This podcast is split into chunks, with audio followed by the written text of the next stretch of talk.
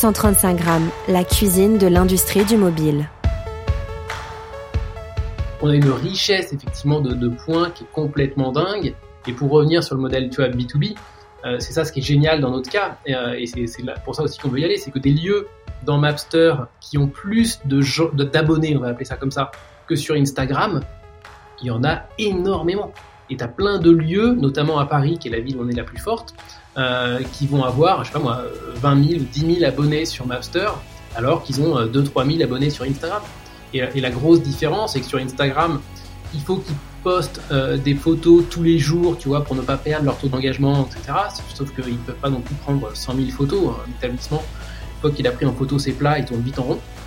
Euh, bah en fait, sur Mapster, il a besoin de rien faire pour avoir sa communauté, parce que c'est juste les gens qui en parlent, c'est le bouche à oreille, c'est euh, et, donc en fait, c'est un vivier pour lui de futurs clients qui est juste monstrueux, quoi.